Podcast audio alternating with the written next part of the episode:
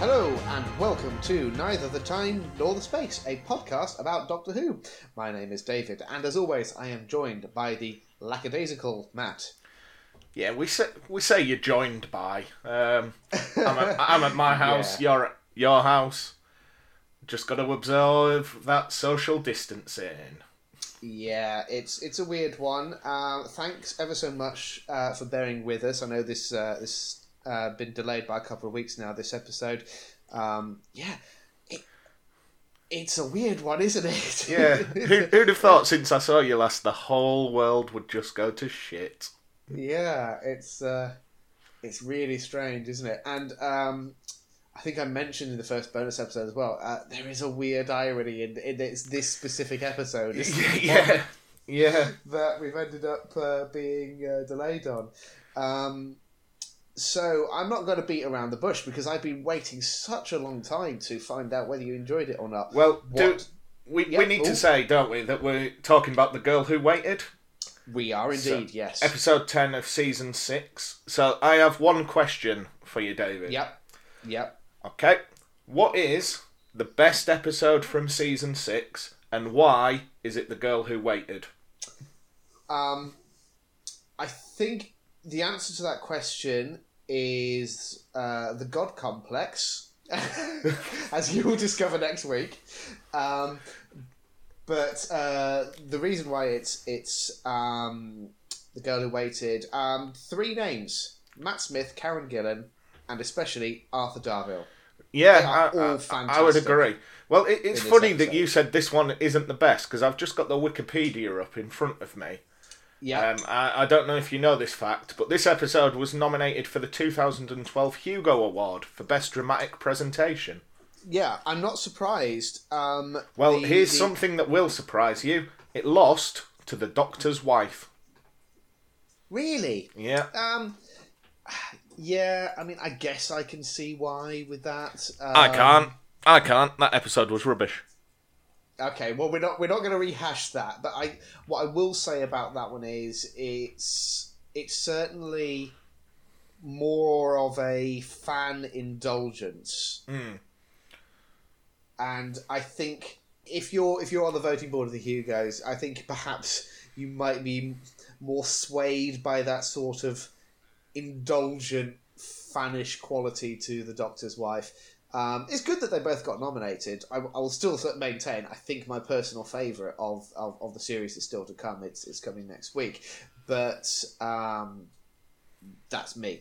So, uh, but anyway, yeah. For this episode, I, I think it really it does all come down to the performances and the writing as well. Uh, shout out to Tom McRae, the writer of this episode. He's written for the, for this series before. Do you know off the top of your head which uh, episodes he wrote? I can't remember. He hasn't written for it since series two. The only Okay. other story he wrote was the. Um, sorry, there's, there's just all kinds of animal nonsense going on. Bear me, I'm just going to have to sort the cat out. Okay. Come on. Ugh, Pests, there's a lot of you. Oh, don't freak out. I really hope this audio gets left in. I really, really hope that everyone can just hear David fighting with his cat.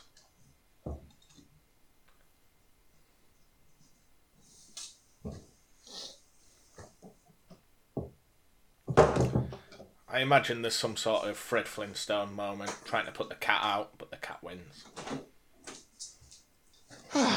Right, okay. So yeah, he hasn't written for the series since series two, uh, when he he did the uh, first Cyberman two-parter, the uh, Rise of the Cybermen and Age of Steel. Th- this is his best work then. Absolutely. That, that was okay, but it was flawed, wasn't it? Yeah, I think it's almost it's one of those things where like on the one if you if you're a Doctor Who fan, being being given the task of reintroducing the Cybermen, that is a huge honour, but also maybe a bit of a poison chalice. Mm. Uh, whereas with this, he's got absolute freedom to just tell quite an interesting self-contained sci-fi story. I think this episode is a great demonstration of the anthology-ish nature of Doctor Who. in that this could almost be a standalone science fiction short story, Yeah, but absolutely. but it's almost it's given extra weight because we already know and love these characters. We're already invested in Amy and Rory's relationship, and that gives extra weight to um, all, all, all the stuff that uh, they all the scenes they share I, together. I think I've mentioned it before, but um, I, I really like the idea of time dilation. I, I find it a really, really interesting concept. Oh, yeah, it's done. It's done really, really well here. yes, And it reminds me, I've mentioned this before, it's a film I doubt anyone else has seen other than me. Cube 2, Hypercube, is a film about time dilation. I really Um, should give that a go then, because I I'm also a sucker for this kind of stuff, and and I will say more generally, if you're into that sort of nonsense, there there are some other episodes in, in throughout the Moffat era because I think it's a bit of a fascination of Steven Moffat as well. Okay. You know, we've seen he's already played with it in things like Blink and stuff like that, um, Yeah. and the the um, Girl in the Fireplace. It's it, so his era indulges in various different um, explorations of that those sorts of concepts. Uh, so I think you're going to enjoy a lot of a lot of those kinds of episodes going forward. So that's that's Well- cheering news. Well, currently, both Cube films are free to watch on Amazon Video. Wow, what a treat! Uh, the third one is there, but you have to pay for that, and it's the worst film I've ever seen. So let, let's just swiftly move on. Fair enough. Um, Should right, we ju- just jump straight in to I the think we should. I think we've waited long enough. Let's do it. Okay, so this is the 10th of September 2011, Yeah. and we open with some of the usual TARDIS nonsense. Everything's, you know, going a bit mad, yeah. and they decide they're going to go on holiday. And you might have to help me out here because it's about three weeks since I watched this episode. They're going mm-hmm. to go to Apalapa. Appalachia? Oh yeah, something like that. Appalachia? Appalachia. That's Appalachia. it. That's the one. Appalachia. Yeah. Yeah. Yeah, I, I'm not going to lie. I watched this episode, and then the very next day I was told that I don't need to go to work for about six months, so it's not the freshest thing in my memory. yeah, no, that's fair enough. Uh, I, I, I, I ended up uh, re-watching it again the other day. so, the TARDIS lands near a door, Yes. And it it's all getting very much like the Matrix sequels, isn't it? We're, we're just in a big white corridor, everything's white, everywhere you look, everything's white. Yeah, it's almost like a like a sort of modern art gallery or something like that. It, it has that sort of very crisp, sterile quality to it. So, Rory presses a button that has a picture of a green anchor on it. Uh huh. and goes into a room and Amy's following behind him. She thinks she's going into the same room, but she presses a button with a red waterfall on it, Yep. which takes her into a different room. Both rooms have a magnifying glass so they can talk to one another, Yeah. but there's something fishy going on. They seem Yeah. to be in the same space, but not necessarily the same room, if Yeah. that makes sense. It, it, it, it's interesting because it's like the way it's edited. You're not quite. You're kind of one step behind in the same way that the Doctor and uh, and Rory are. You don't really fully understand at that moment what's going on with Amy. Um, Mm. You think she, yeah, she might just have like stepped into. It's like almost like a dimensional split rather than necessarily a time dilation thing. Um, and it's. I don't think it's until after the credits that we establish that it's that time's running at different speeds. Yeah, so Um, as he always does, the time just set. The doctor, sorry, just says time goes all wobbly. Yeah. And it's at this point we're introduced to one of the robots that has weird organic hands. Before we get to the handbots, which we definitely will discuss, um, I just wanted to sort of stop for a moment and just discuss the um, the whole thing about like the two buttons: green anchor, red waterfall. Um, which would you press? Uh, probably green for go. Yeah, I know, So it- would I. I think that's what ninety nine percent of people would. I think it's it's kind obviously it's a plot contrivance, but I like to try and think in US like why is Amy the kind of person who would push the red button? But then anchors mean stop, and waterfalls are fast moving. It's So true, yeah, yeah. I think I, know, I wonder if they. what you really want is a red anchor and a green waterfall. Yeah, yeah. I wonder if it's that's that they actually thought about that when they were picking the symbols for them. That would make sense. Has Um, there ever been any discussion about those symbols? I mean, probably there has. I, I've never specifically looked for it on online, but I'm sure some people have written screeds of uh, of uh, fan fiction and stuff about just those symbols because no stone is left unturned in the Doctor Who universe. um, What What do you think of the handbots? I think they're all right as designs go. Like, I mean, they look fairly cheap. Uh, I mean, it's fair to say, like, it, it- as as good as this episode is, it is obviously like the budget saving episode of the series. Yeah. Again, I think I read that on the Wikipedia. Yeah, it's kind of the same as it. You know how in previous uh, series they'll, they'll do episodes where, like Blink is a great example, where they kind of they're limiting the amount of screen time the the Doctor has. Um, so basically, they were able to shoot all of Matt Smith's scenes for this probably in a day, maybe maybe a day and a half, Hmm. because he he has like a couple of scenes with Rory outside of the TARDIS on that in that location. The rest of his stuff is all in, on the TARDIS set, so they could just bash that out in a day. Yeah. Um, So, moving on, Rory then leaves the room Mm-hmm. and decides he's just going to press the red waterfall and enter the room that Amy's in. yeah, makes sense. But when he does that, she's not there. Yeah, So he then presses the green anchor, and thankfully the doctor is there, and that's when it all sort of seems to click. Yes. The doctor. is that the point at which they they look and is Amy no longer like viewable through the magnifying glass then, or, or I forget because at one point she says she's been there like a week, even though it's been just minutes for for uh, Yeah. the Doctor and Rory. They're like a week. So- So I think this is where we get sort of a bit of a exposition dump. So yeah, the doctor realizes that the planet is under a planet-wide quarantine, Mhm. and there seems to be some sort of virus, some sort of illness that only affects two-hearted races. I think he says the indigenous species of this planet Yeah, the- all have two hearts, and that's Yes. why there's no one around. yeah, yeah.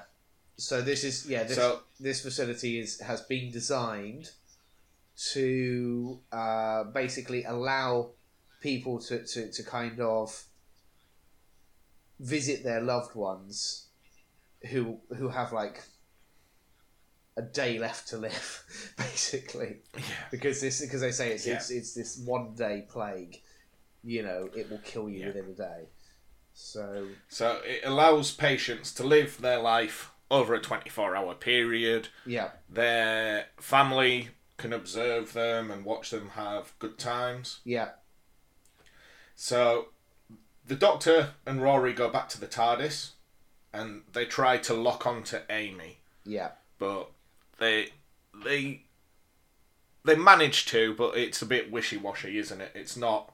I think the Doctor says it's not exactly what he's looking for. yeah Um, so then the doctor also says because of the plague he can't walk the planet; it'll kill him. So he gives Rory some like video glasses yeah to go investigate. The doctor communicates with him, gives him instructions, tells him what to do. yeah Um, and now at this point, there's a little bit of trivia I'm going to ask you. oh go for it Okay, so Amy goes to investigate the planet and she meets almost like a receptionist that gives her all the details of the planet and everything, yeah talks her through all the facilities, and they say that there's a replica of the Disneyland uh, that was built on planet Clom. yes Are you aware of planet Clom? Yeah, it's uh, where the um, uh, da, da, da, Abzorbaloff is from.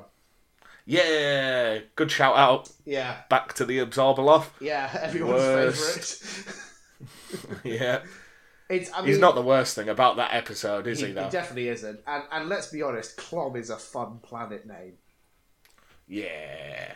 It's just a good one.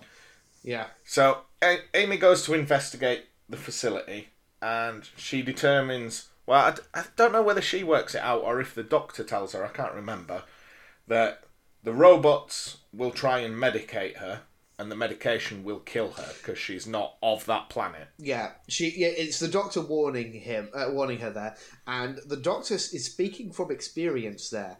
Now, um, I know that we said before, prior to starting this project, where you're you're watching New Who for the first time with me, the only Doctor Who that you had ever watched was the 1996 Paul McGann movie. Now, Yeah. I doubt you've revisited it quite as many times as I have in the intervening years. I, I couldn't tell you the first thing about it.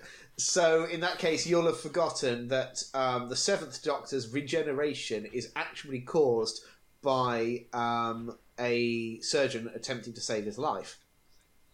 Oh, really? Because yeah, he's he's shot by gangsters um, because it's it's a TV movie that was made in the mid nineties um, with American budget. So um, and uh, he's he's rushed to hospital, and you know what? He he probably he might have had a fighting chance of uh, surviving it. Were it not for the fact that he's then kind of operated on, and he's desperately trying to tell them that he's an alien, and um, in the process they essentially kill him, and so he, Has- has he it got the- the regenerates original- in a mortuary. Has it got the original actor that plays the Sylvester Seventh McCoy, Doctor? yeah, yeah, Oh, really? yeah, he comes back for it, and one. We'll probably talk about this more because I would like to revisit the, the, the 96 movie with you one day. Um, I think one of the big lessons that RTD learnt from that was that trying to adhere to the continuity and hold people's hand through it only kind of hampers it for, for establishing the new Doctor. You think about what he did with Rose, where there was no, you know, we don't see uh, Paul McGann regenerating into Christopher Eccleston. It's just bang, episode one at the start. Hello, I'm the Doctor, and it's he's played by Christopher Eccleston. Is and is that ever addressed in the wider con- continuity?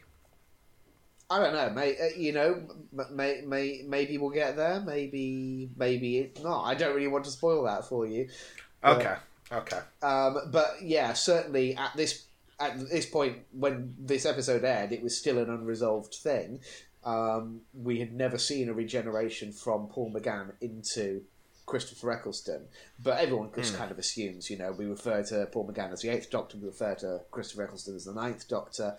Um, but yeah, so I, I, I like. I I don't know whether it was a conscious reference or not, but I very much interpret the Doctor's warning to Amy there as him kind of speaking from experience, like their kindness will kill you. That you know, they will assume that you are like them, and their medicine will not work. So uh, Because is this the point where the Doctor shows Rory the facility, and you can see like the hundreds of thousands of people all buzzing around, but they're all in different time streams. yes, yeah, So you sort of see Rose like lost in a crowd, but there's actually no one there. yeah, Okay, so Rory gets blasted into Amy's timeline, yeah, and Amy's gone to the entertainment zone at this point. So Amy goes on the run because there's loads of handbots, and she hides in one of the vents. In fact, it's at this point that the Doctor realizes the planet's empty, and there's forty thousand time streams. yeah, So Rory, I, I mean, we haven't mentioned it, but earlier in the episode, when they're communicating with Amy, they say, "Leave us a sign so we know where you are." oh yes, And yeah, and Amy She writes she writes in lipstick, doesn't Yeah. she, on a door? Um, so Rory finds that, goes to see what's happening inside. I- I and really- Amy really appears to him. I love the detail that, like, you know, he's holding up the, the, the time glass, the magnifying glass that looks back through time. So, like, because there's just vague smudges left on the door. That's And- right. Yeah. Yeah, so so he has to like scan it with that to, to see it. So the, the way they use that, you know, it could almost be quite a silly prop, really, big oversized magnifying glass. But the way it's used in this episode is magnificent. I think. Do you, do you know what it reminded me of? If No, we go on. all the way back to our favourite thing of 90s children TV, Uh-huh. it reminded me a lot of Knightmare, Right. where they had the seeing glass where it would cut away to, I think he's called Lord Fear, and it would just basically move the plot on. It was an excuse to look in it and get like a little cutscene to move the plot of the story on. Right. Yeah, I'll be honest. I don't remember that detail from Knightmare. I, I definitely watched quite a bit of it back in the day, but that's not one of the things that's stuck in my brain. But uh, yeah. Uh, Right, they- why, so- why has nobody brought Knightmare back yet? Surely Well, it is they- overdue a revival. They did Raven, didn't they? That was like a Poundland version of Knightmare. It's not the same. It's No. not the same. Is it? No, it's like when your mum says you've got Coca Cola at home and it's like Tesco own brand. Yeah. Offering Knightmare and getting Ravens, just not the Uh, same. no. So, when Rory eventually finds Amy, she's old. Yeah. And I think this is the first time in Doctor Who where they've done old person prosthetics and it's not been OTT. It's done pretty well here. Yeah, I mean, I think we get it briefly in. Um, do you remember the uh, the Family of Blood? When you've got Hmm. that that flash forward montage of the life that the Doctor could have had with, um, I'm blanking on a name now. Uh, played by uh, Jessica Stevenson, the the nurse. Yeah. Um, and like it's it's so you get the doctor on his deathbed, uh, or John Smith, I should say. I think the, the the makeup's pretty decent there, but like it's it's heavy because like he's you know meant to have aged what forty years by that point. Um, yes, that's right. or more. Um, but yeah, no, I think it's it's it's really quite good makeup given for for a BBC budget, you know, Mm. and for a budget saving episode, it is good makeup, and it's fortunately I think it's matched by Karen Gillan's performance, where she, she has obviously put a lot of effort into changing her physicality, like her body movements and her body language, and also her voice. Um, like it's a very different performance. Would you say it's the best we've seen of Karen Gillan so far? Well, I think it's given her. It, it's the episode that's given her the most opportunity to really stretch as a as an actor and not just be doing the kind of like the quips and asking questions and all the usual Doctor Who companion stuff. I think this is Hmm. one of the first episodes where she's really gotten to kind of strut her stuff a little bit more as an actor. Um, and without spoiling things, it, I also think it's Arthur Darvill's best episode. Like his performance in this this episode is phenomenal. Yeah. Yeah. But We'll, we'll get to that. We will, we'll get to that. So, as soon as Amy appears, she claims that she hates the Doctor. So, in the past, when she's been forced to wait for him, it developed almost into a fascination. yes, But here, we get the opposite. yeah. I, I mean, a couple of things. One, she's been burnt too many times by that at that point. I guess. Yeah. and also it's one thing to have this crazy night and then grow up with this sort of imaginary version of, of the doctor in your head it's another to have actually tasted the reality of travelling with the doctor and then to have just been unceremoniously dumped in a containment facility Yeah. I mean, albeit Yeah. one with fairly nice, you know, fairly nice uh, features, but also a bunch of like never-ending medical bots that will keep stalking you like zombies and trying to kill you. Yeah. Well, Um, what have we- about. Have we seen? Have we about- seen her like taking one out yet? By this point, because I think No, she's not, uh, not quite yet. Um, well, possibly, but it's at this point that we meet Rory. Yes, yeah, because is isn't it like So- pretty much her, her her her meeting with Rory where she she like says duck and just uh, because there's a handbot coming up behind him, just like swords him straight through the head. That's right. yeah. That's right. But I, I was re- referring to the other Rory. Oh yes, yes. The Yeah. you know, as as So- uh, as Amy puts it, he's harmless, by which she means like he has no arms. Yeah. So she's cut his hands off because Yeah. that seems to be how they administer the drugs. Yeah, And uh, I don't know. Does she say she's reprogrammed reprogrammed him? yes, she does. She's had a lot of Hmm. time on her hands. And somehow, and somehow, Amy's also got an, a sonic probe. Yes. Now, um, it's a plot convenience, isn't it? In the same way that the sonic screwdriver is a plot convenience. Um, I think it's one of those. It, it's You know- sym- symptomatic of the fact that we've only got forty-five minutes to tell this story. I think it. Yeah. I don't know. I don't. I don't want to seem too down on it because I think it's fine. It doesn't really bother me that much. But it, it's like Well, it is a bit of a stretch, maybe, to think that's that, it. We, we we've never seen Amy as like the sharpest tack, have we? No, Um, she's not seemed like, Somehow, like she's just competent. developed that ability. I guess the, the the the way I would headcanon it is, she is surrounded by all of this alien tech. Maybe it is a, it, it's a much simpler procedure to Yeah, together that is true. a bit of, you know, a, an approximation of the sonic screwdriver.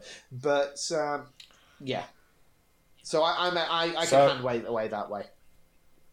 So Amy takes Rory out to the gardens, where she begins to sort of soften a little bit towards him. Yeah, She, you know, she's been quite harsh, older Amy so far, uh, but she begins to soften. And when she leaves Rory unattended for a little bit, he's knocked out by a robot, which Yeah. she then kills. I think crucially, I forget what he says, but she makes uh, uh, he makes her laugh, and she says like, "I think that's the first time I've laughed in what is it, forty years, 36, Thirty- 36 years. six years, yeah." Mm. But anyway, So- yeah. So uh, Rory's immediately taken out by the handbots. Yeah, And then Amy rejects the doctor's offer of a rescue. yeah, um, and asks for them to take old Amy, not young Amy. yeah. Okay? Because yeah, So she's saying, you know, I I've been here long enough. I deserve rescuing. Because am I right in thinking they work out how they can go back and save Amy just seconds after she enters the room? Yes, yeah, basically that's that's the plan. But in doing that, they are essentially erasing all of the years of life that this older Amy has had. And, That's right. And and essentially, you know, killing her. And yes, while she is hardened and as she puts it, she's basically lived through hell. It is still her life. That's right. And she claims that she deserves that life because of what they've done to her. Yeah, yeah. So basically, like, it's it would be kind of the fi- final straw if they were to just basically just click undo on hmm. all of it. You know, it kind of invalidates her experiences. That's a really, really interesting idea. The that that thing of like, I've lived through absolute hell, but those are my experiences, and I'm going to defend them. Like, I hmm. don't just want someone to undo that because then I would stop being me. You know, if you take away all the hardships that I've lived through, then I stop being this version of me, and this version of me is the only version I know and I'm comfortable with. So, yeah, it's a really, it's a really meaty philosophical idea, just sort of nestled away in this episode. So, in order to get her to concede and allow them to rescue young Amy, uh, Rory presents her with that looking glass that can see through time, Yeah, and there's a conversation between old, hardened Amy and young, sort of more happy-go-lucky Amy. Yeah, this is done so Uh, well. Like the the the the, uh, the the the direction and the editing on that, where you can sort of see the reflection of older Amy in the glass, and then the the, the image of younger Amy coming through the glass, and yeah, really really magnificent.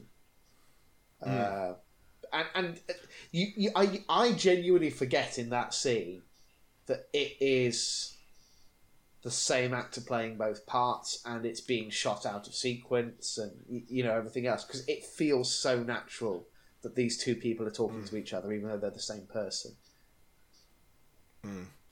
Well, it was originally, according to Wikipedia, going to be another actress that played older Amy, Yeah, but it was Karen Gillan's idea that she played both parts. yeah. I'm so glad that, that they they went with that and let her do that. Yeah, 'Cause it I- works I- better. Yeah, I think it would have it would have hampered this episode enormously to have a diff- completely So- different person. The conversation that they have is about how beautiful Rory is and Yeah. their love for Rory. And young Amy expresses that she wants to have that life with Rory rather than without him. So old Amy concedes until she decides that both Amy's could go together. I think the doctor maybe even presents this idea. Yeah.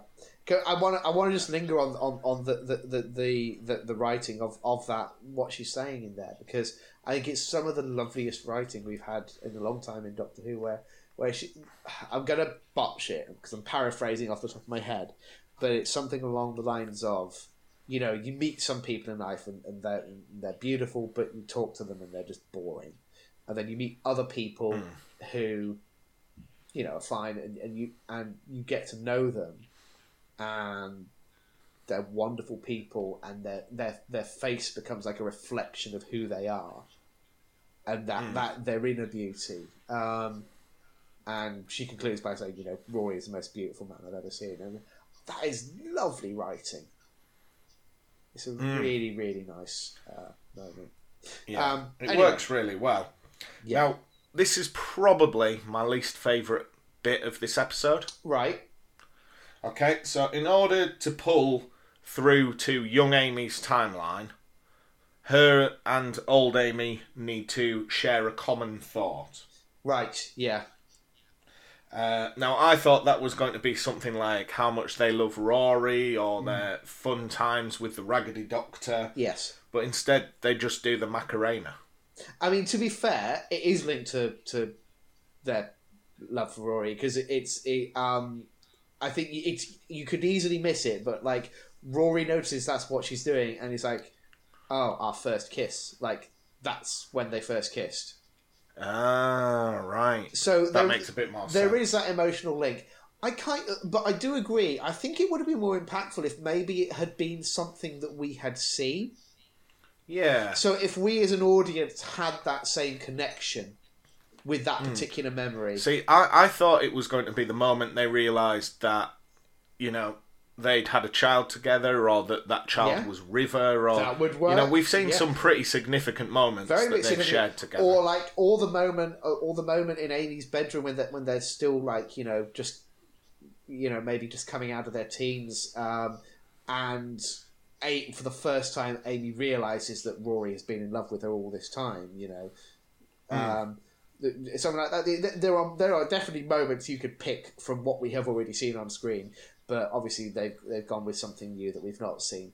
But yeah, as a you obviously missed the the, the exact significance of it. We haven't yet Yeah. we haven't actually got to my least favourite bit of the episode, but th- there is one that really sticks out for me, and we will discuss it. Don't worry. Right. So, young Amy appears, yeah, as do some of the hand robots. So, a little bit of running about for a bit. But the I mean, facility you've gotta do it, won't haven't let It's them... still Doctor Who. This is another bit that I found quite confusing. The Uh-huh. facility won't let them get to the TARDIS, but then it just does.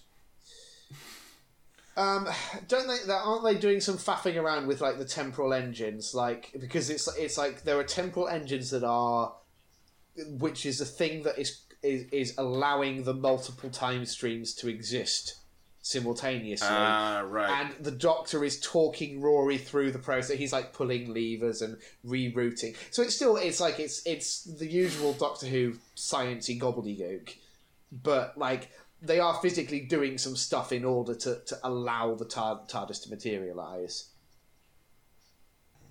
So as they're fighting through a horde of the handy bots, Yes. young Amy gets knocked out. Yeah. Uh, so Rory goes absolutely mad. Yeah.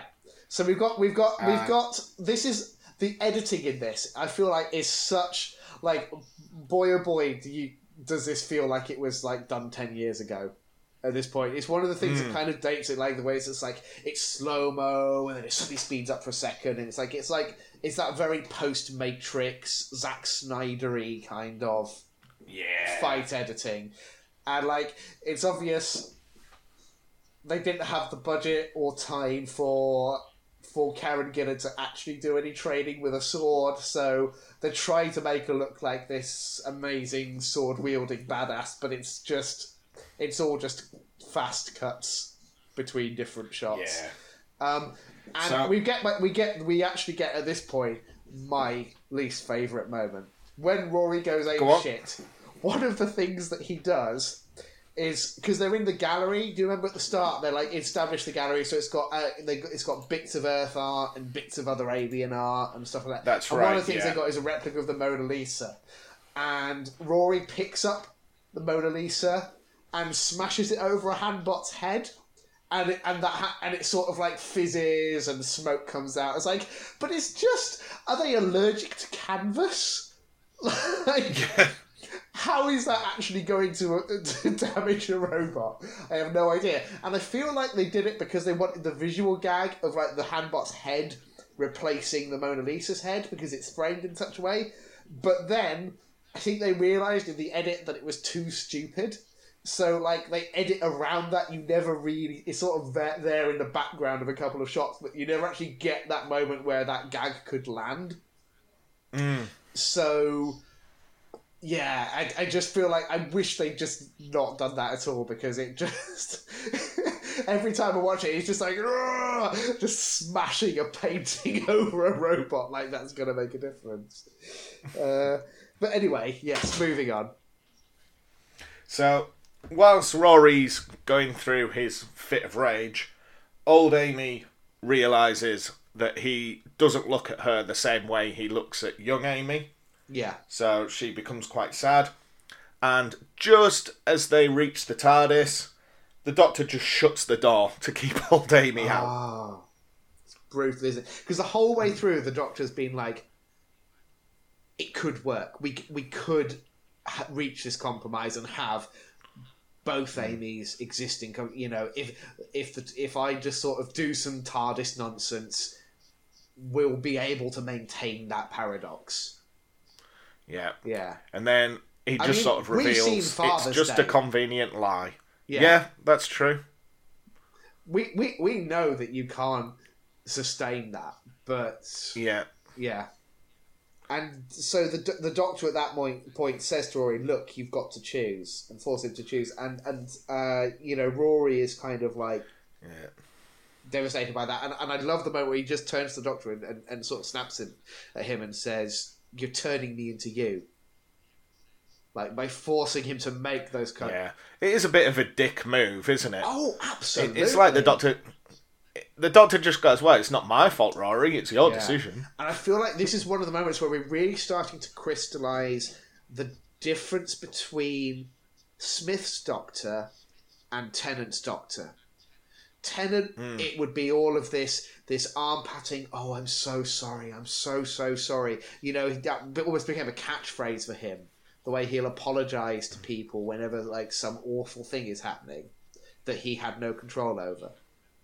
But Smith is so much colder and more detached in Yeah. this moment. Turns out Smith is the awful thing that's happening. yeah,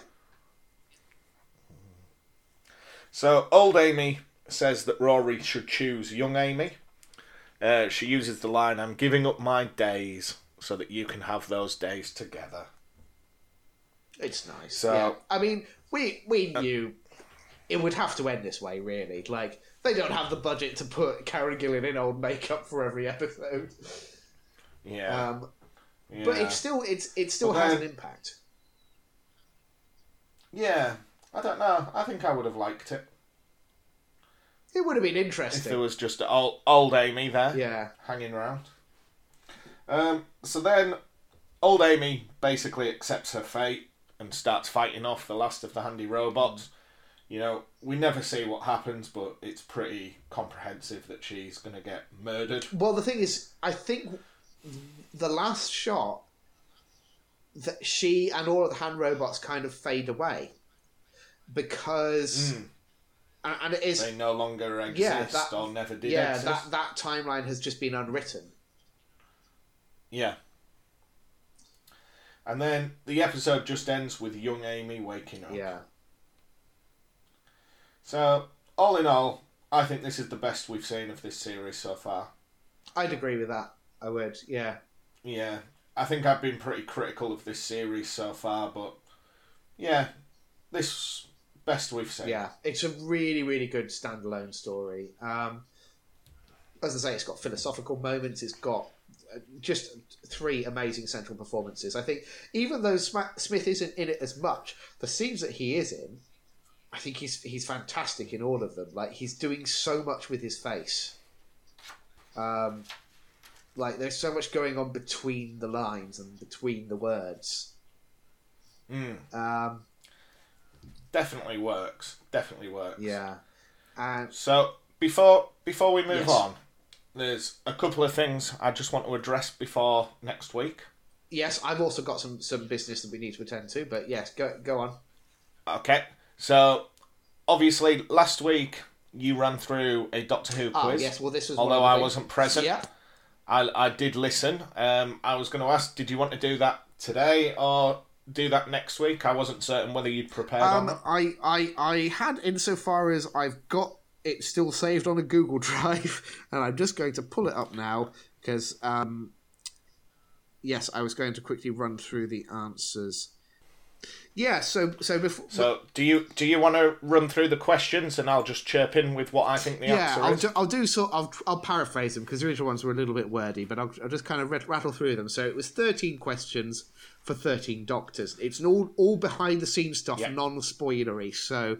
Uh, I mean, one of them's a little bit spoilery for Classic Who, but, um, but yeah, it's so I'm not really. Even though you've not seen every Doctor in every year, I'm not really spoiling anything for you with these. But so uh, the first question was which of these people had no involvement in the making of An Unearthly Child, the first episode?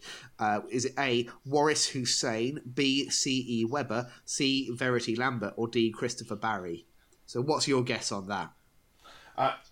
I'm going to go with Barry. Yeah, you would be right. Christopher Barry um, directed some of the episodes in this second ever serial, The Daleks, but he didn't direct uh, the first serial. That that was Waris Hussein. Yeah. The the only one I was certain of there was Verity. I knew she Oh was yeah, involved. Ver- Verity Lambert is a name that like is is rather hallowed amongst uh, Doctor Who fans. It's um, and uh, maybe you'll learn a bit more about her in in a, in a future episode of this very podcast. Um, so, uh, question two: What is the earliest Second Doctor story to have no missing episodes? Your options are the Underwater Menace, the Tomb of the Cybermen, the Macra Terror, or the Enemy of the World. Right, well, it's not Tomb of the Cybermen because we've seen that. So I'm going to say it's the Underwater Menace. Just to re- just to be clear, the first Second Doctor story with no missing episodes. Yeah, we wa- we watched the whole thing, didn't we? Yes, because there are no missing episodes. Yeah. Ah, right. Okay, in ca- that. Yeah. Sorry, I thought you meant which one had missing episodes. Uh, No, in that no, case, no, I'll go for Tomb like- of the Cybermen. You are correct. Yes, that that is the earliest Doctor uh, uh, Second Doctor story where all episodes are intact, and it's quite late on in his run. Yeah. Like I think his whole first series, It was it's shite. it's patchy. Absolute shite. Oh, don't break my heart. Okay, so question three. Due to a production misunderstanding, a third Doctor story was broadcast with a title that included the prefix Doctor Who and. So, what is the full title of the story?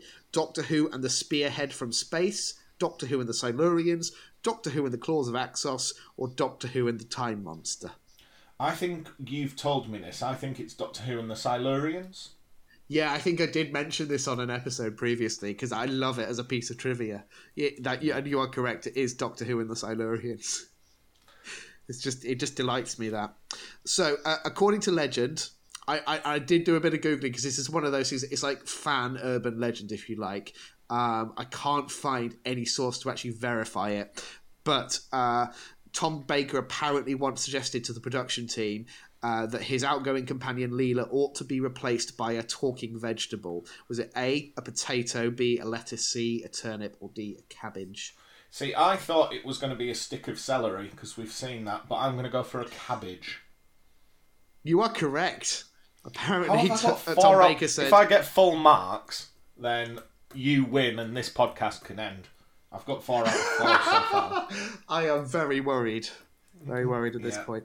Okay, uh, the fifth Doctor's Era. We can finally do that Robot Wars podcast we've always talked about. Ah, you know what? It would almost be worth it.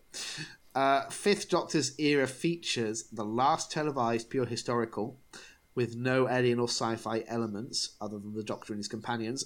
What is the name of that story? Was it A. Black Orchid, B. Uh, Castrovalva, C. The Awakening, or D. The King's Demons? Uh, I'm going to go for Black Orchid. You are correct. This is getting Oh, scary now. I just thought I like that title. I'll just go for it. I was really, I thought the King's Demons. That's got a historical sounding sort of.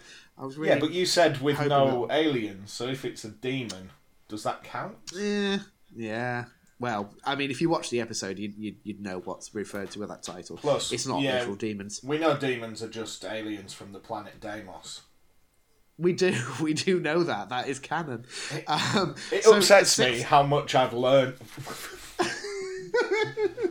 Go on, question And there is six. so much more. Okay, question six. The Sixth Doctor's era featured an unprecedented hiatus with a distinct possibility that it could turn into a permanent cancellation. The, the show was really on the ropes for a while. Um, to help remedy this, a few enterprising fans put together, as I put here, a truly cringe inducing live aid style charity single called Doctor in Distress. I've not shown it to you yet. I feel like I need to show it to you at some point, Matt, because it's We'll we'll get to it's a thing. Um, uh, but the backing track for it was uh, played by a musician who would go on to become a world renowned film composer. Was it A. Hans Zimmer, B. Danny Elfman, C. Alan Silvestri, or D. Howard Shaw? I'm going to go Danny Elfman. Good choice. You know, he did have a pop career with Oingo Boingo, But, yeah. but um, it is actually A. Hans Zimmer. Oh. So I'm only on So, five I'm sorry, the pod- now. Yeah, the podcast will continue. Oh, We're not pivoting to Robot Wars. How ridiculous is that, though? Hans Zimmer. I know. That's, like, that blew my mind when I discovered that. Um, so, seven. Uh, the despite being predominantly associated with the Third Doctor, Nicholas Courtney continued to appear as Brigadier Lethbridge Stewart throughout the rest of Classic Who. His final appearance was in which Seventh Doctor story? A. Dragonfire, B. Remembrance of the Daleks, C. Battlefield, or D. Survival. I'm going to go Battlefield. You have gone correctly. Ah, six out of seven? Six out of seven. Eh, uh, question eight. In the 1996 Paul McGann movie, um, which was co produced by the BBC and 20th Century Fox, uh, neither the UK nor the US were actually the first country to broadcast it. Was it A. Australia, B. South Africa, C. the Republic of Ireland, or D. Canada? I'm going to go for Canada. You are correct. Have you got Wikipedia open whilst we're doing this? Uh, Correct, with Canada. Sorry, the sound are cut out a little yeah. bit there. Uh, that was a bit like a Who Wants to Be a Millionaire's tension. So what's that? Eight out of nine. Yeah. Okay, so Christopher Eccleston uh, sported a simple leather jacket as a deliberate break from some of the more eccentric, eccentric costumes of previous Doctors, which former Doctor subsequently claimed in interviews that they had actually suggested to the production team that they have a leather jacket for their costume. Was it A. Tom Baker, B. Colin Baker, C. Sylvester McCoy, or D. Paul McGann? Uh, I'm going to go Paul McGann. Good choice. Uh, it was actually uh, Colin Baker, Ah. the one who ended up with like the ridiculous clown like Yeah. Technicolor. I wouldn't have got that. Sylvester McCoy was my second pick. Yeah. Um, so, question 10. David Tennant currently holds the record for most episodes of any New Who Doctor, having appeared in four more than his nearest rival, Matt Smith. How many in total did he appear in? Is it A, 44, B, 45, C, 46, or D, 47? I'm going to go 47. I think it's a very high number. Yep, you're right. 47. 47? Just think, we've, we've watched. That, that's a lot of David Tennant, isn't it? Yeah. That's like two whole days of my life. and we're still not, I guess, just about halfway at this point. Yeah. Maybe Yeah. slightly over halfway, actually, when you think about the fact that there are some, like the the Whittaker series, they've been a bit shorter. So Be Yeah, grateful for small over halfway at this point. Yeah. Um, so, question eleven: The Matt Smith era is famous for having a number of high-profile guest writers. Which of the following writers have not written an episode during his tenure? Uh, A. Richard Curtis, B. Neil Gaiman, C. Charlie Brooker, or D. Simon Nye. Now, this is quite fresh for you. Yeah, I'm going to go Charlie Brooker. You are correct. Yeah. It's one that I, I a, a lot re- of fans would love a Charlie Brooker penned episode. It's not happened so far. I definitely knew we'd seen Neil Gaiman, and I definitely knew we'd seen uh, Richard Curtis.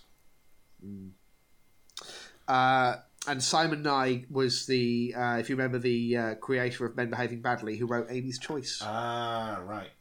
That makes sense.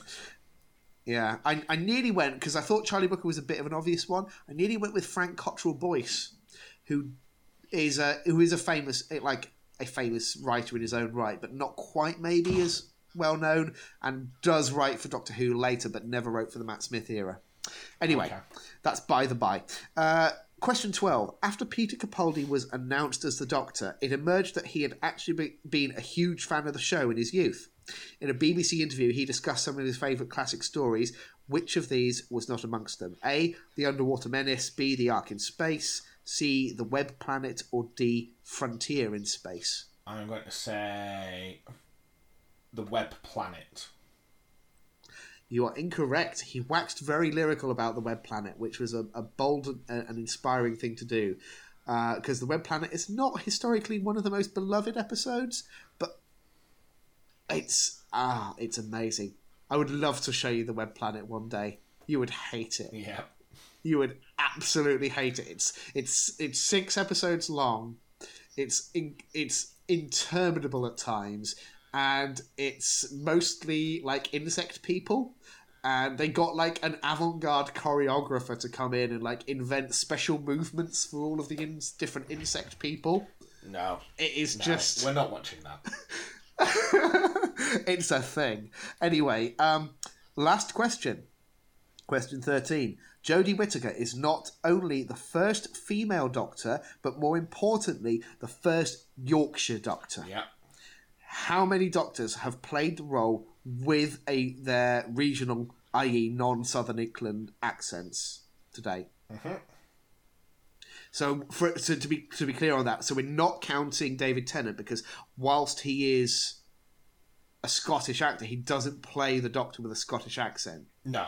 He plays him with with a, with a Southern British accent. So, um, your options are A three, B four, C five, or D six. Uh, I'm going to go for four. You are correct. Oh, look at that. 10 out of 13. So I think ten Um, out of thirteen. I must not say, going. When, when I listened to the episode last week, I was like, I ain't got a fucking clue. You've had a week to mull them over, apparently, though. Yeah, I was quite prepared to fail. I haven't put any thought into it. That was all on the fly guessing. But Just natural quizmanship. turns out you're starting to win.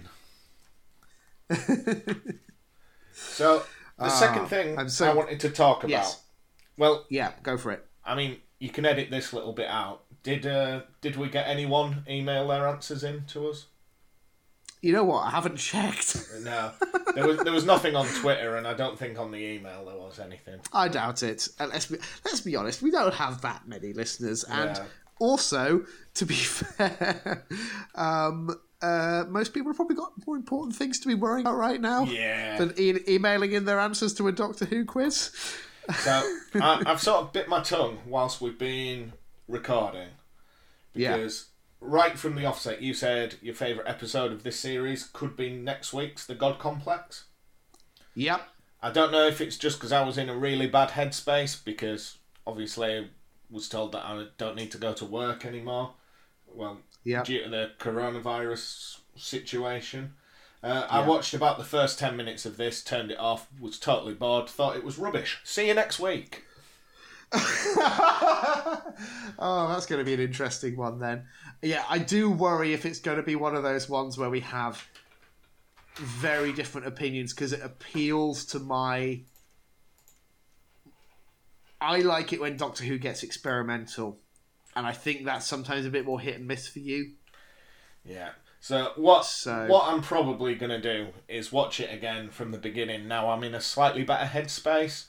I Give would it- heartily recommend that you do that. Yeah, give it a fair crack of the whip, but Yeah, It- yeah, because I, I'm, I, like I say, honestly, it is my favourite of the series. it, so it's the would- first would- time in watching this I've turned an episode off. Um, normally, um, even when it's bad, I just think, oh well, that'll give us something to talk about. But um, yeah, I You was just just, like, into it. I'm not gonna get through this. So Well, yeah. I mean, well, fingers crossed, as you say. You you know things are on a slightly more even keel now. At least yeah, we all have like. I mean, and I, I'll be honest. I've been in the same. But, but you know, we've obviously mentioned you're a teacher, so this has massively affected you. I work for the NHS. It's yeah. it's it's not unaffected me either. Um, but It's like a a busman's holiday for you. Indeed. Um, so, yeah, so we, we, we, I, I, I do try to approach it with an open mind. I'm very excited to talk about it, whether you love it or hate it, and I hope you listeners out there, you enjoy it too. Uh, so we will see you next week when we will be discussing the God Complex. yeah. But until then, as ever, thank you so much for listening. Take care of each other, and cheerio. Yeah, I normally say bye now. Look after yourself, stay safe, be good to one another. Bye bye.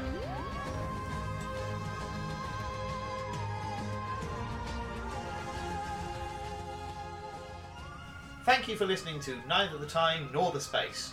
If you wish to contact us, our email address is time pod at gmail.com and on Twitter we are at time pod. And thank you to Alexander Urban for his smashing arrangement of the Doctor Who theme.